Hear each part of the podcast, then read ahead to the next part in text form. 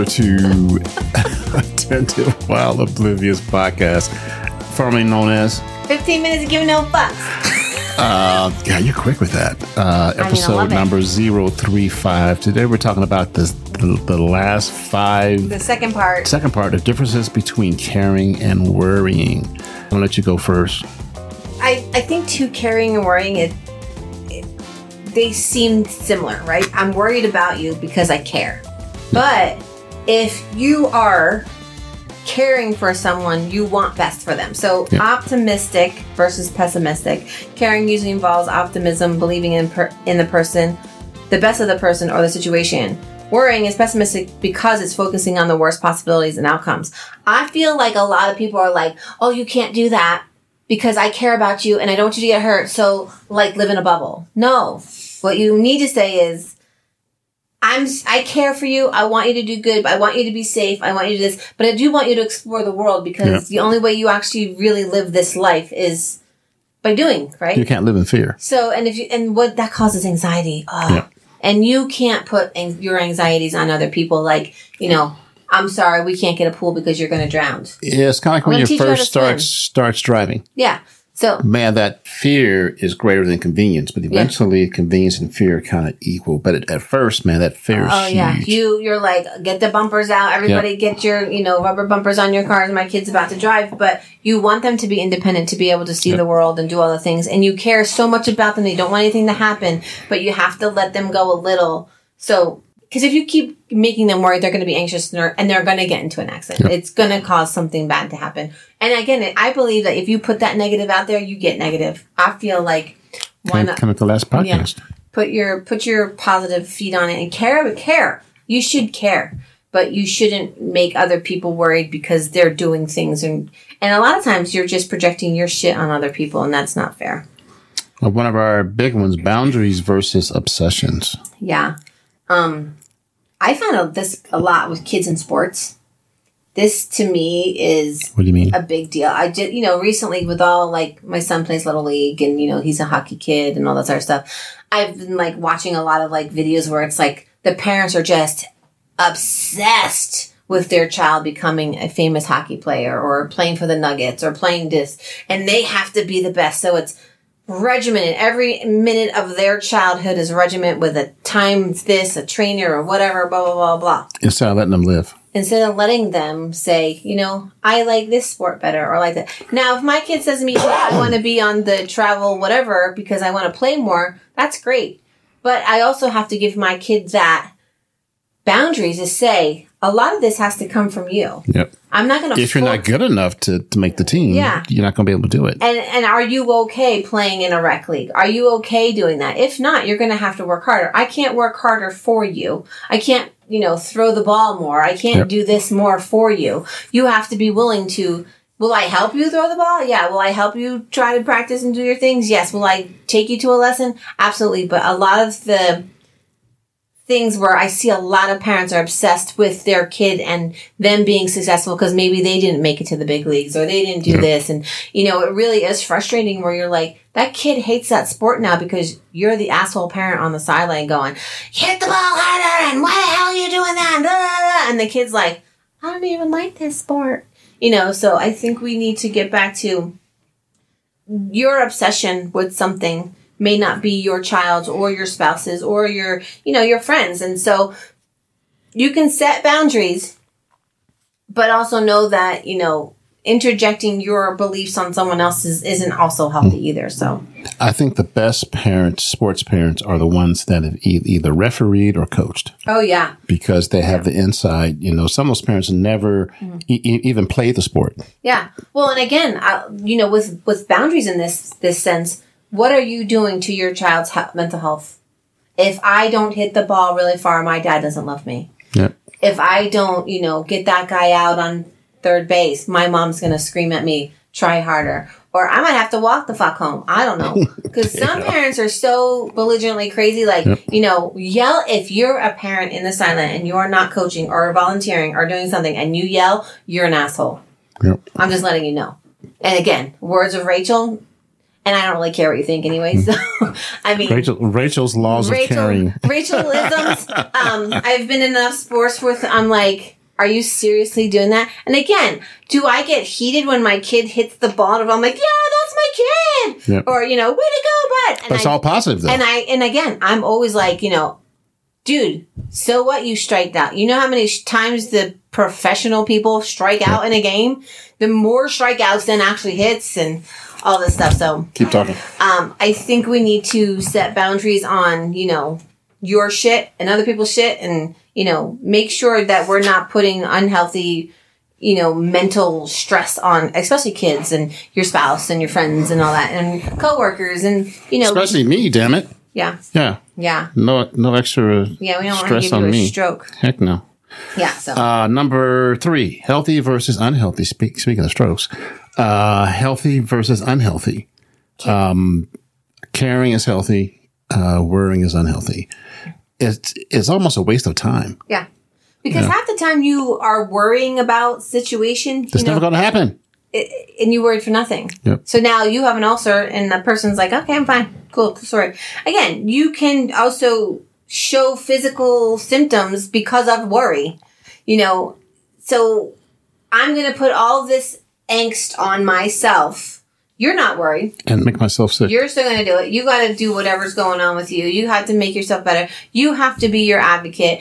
I can worry about you. Like, I, I worry that something's going to happen to you, but I care more than I'm going to worry. I'm caring, like, hey, babe, did you remember to take your medicine? Or did you do this? Or hey, let's go for a walk. Or, you know, things like that are positive, not going, oh my God, you forgot to take your medicine again. Oh my God, you didn't do that. Are you going to really eat that? Are you going to have that cheeseburger? Blah, blah, blah. That causes more angst and more stress and, you know, the ulcers and the, I can't sleep Yep. now because I'm going to die or this, you know. So, that cheeseburger's going to kill me. yeah, so you you really have to learn to care. Cheeseburger in paradise. Death. Death. You have died. you have died. I mean, again, and I think everything in moderation. If you want a cheeseburger and that's what you're feeling, and then you're gonna not be able to sleep because you have cheeseburger, have a bite of a cheeseburger. Have a bite. Have a damn whole cheeseburger. Eat what you need, Whole burger. but make sure that you know that you're in charge of your health, Yep. right? So if your spouse or your people in your life are gone, gonna have another fucking cheeseburger, blah, blah, blah, that's also not helping.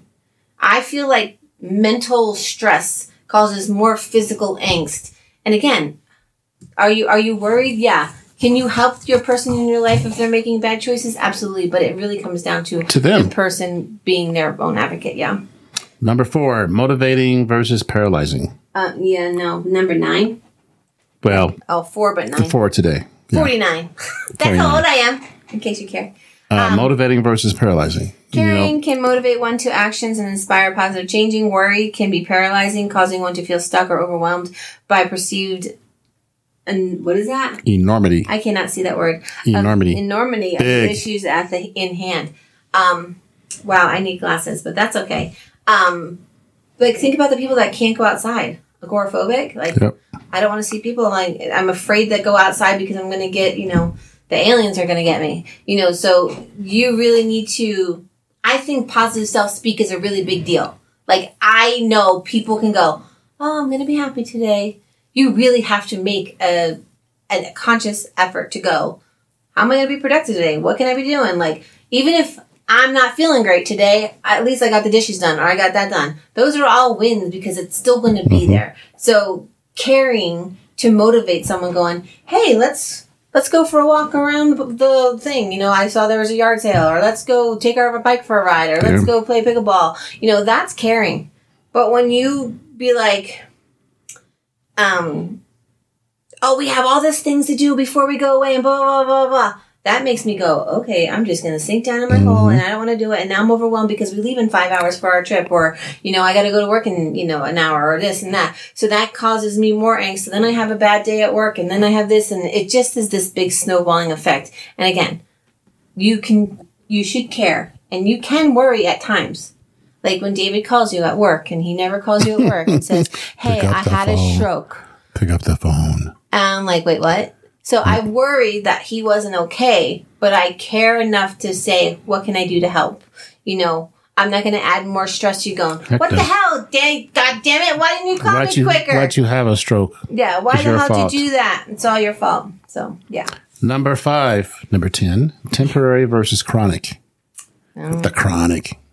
The chronic. That's different, huh? That- that's so different. That's not different. The chronic. That's a different podcast, David. we are in Colorado, but the chronic. um, but what do you think this this this is specific to? So let's say that something bad is coming up and you you worry a little bit about it. That's that's because you care, but you worry a lot about it. That's just not good, especially if it's not that bad. Yeah. Well, and I think too, a lot of times when we're dealing with like, you know, I, I guess we can bring divorce in a little bit because of our other podcasts. A lot of times when you're coming to the date of your divorce is going to be final, Mhm. you can worry the shit out of it. It's, It's still coming. happening. It's coming. But you know that it's only temporary and you're going to get through it because of all the stuff you've already been through. Yep. Or you have a loved one pass away and you know the funeral's coming up. You know that's going to suck. But all the But stuff that happens after that or the people that are there to help you are going to help you get through it. or it turns into a reunion. Yeah, and you know, a lot of times, unfortunately, reunions are funerals, and so um, maybe you make that initiative to be like, "Hey, we need to get together." Besides these, we need to not do this. I, mm-hmm. I want to see each other while we're still, you know, breathing and doing all that things. And I think we all know, like, if you have an aging parent, like both my parents are gone, so I don't have that worry. But I have a lot of people who have aging parents and they know that they're up in their age and it's going to happen. Yep. But if you keep worrying it's going to happen, you're not going to live that life with that Yep. person. You're just going to, you know, wish them away, maybe. So understanding the differences between caring and worrying can help us manage our emotional well-being more effectively. yeah. If worrying becomes chronic and overwhelming, professional help such as therapy or counseling might be beneficial. Don't shy away from professional counseling. And I think I think why we did this one too is a lot of times people think they are doing good to someone by worrying, but what they're actually doing is creating more chaos. More eight thanks. And so when you like I, I know like a lot of situations we say narcissism. A lot of times when you're in a narcissistic relationship it's like you caused me to do this. This is why i'm acting this way. Or you didn't do this. Or i'm the one who always has to take care of this and blah blah blah. If you care enough about the the people in your life you want to make their life mm-hmm. easier but you also have to let them do things. You have to let them fail Fail. you Oh. have to You beat me. Yes, yeah. fail. You have to know that you're not responsible for all the things in your life. Yes, you have children and you need to take care of them and you need to give them their basic needs, but you are not responsible for them Yep. once they know or once they are conscious adults, right? Once they do that. And you can guide them and say, this is what I did and this is how I got through it, but your situation's a little different. So here's a couple of tools or here's someone that can help or maybe you need professional help because I was a terrible parent. Ah, You need to help. You can help, but you can't do all the worrying for them. They have to learn the worrying to figure it out. And, you know, because I think we enable a lot of people in our lives because that's just how they've always been, or I'm supposed to do that, or I'm the matriarch, or I'm the, you know, this or that, or I'm the only one left that actually keeps in contact with everybody.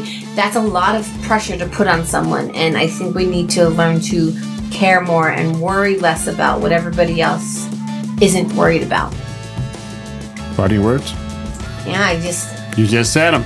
just that was it. Bam. I love you guys and thanks for letting us do Hey, this. and- thanks for caring enough to listen to the podcast. I mean, because we are fucking awesome. and don't worry about the next podcast. We'll figure it out. oh my god, we got some good news. Um, well, Oh, we got yeah. some crazy news, but we got to figure out how to. We're gonna How to- address it. Address that shit. Yeah. I mean, Netflix is a thing. Yeah. Netflix does uh, podcasting. All right, everybody. Netflix it That's out. it out. Have a nice night. Bye. Bye.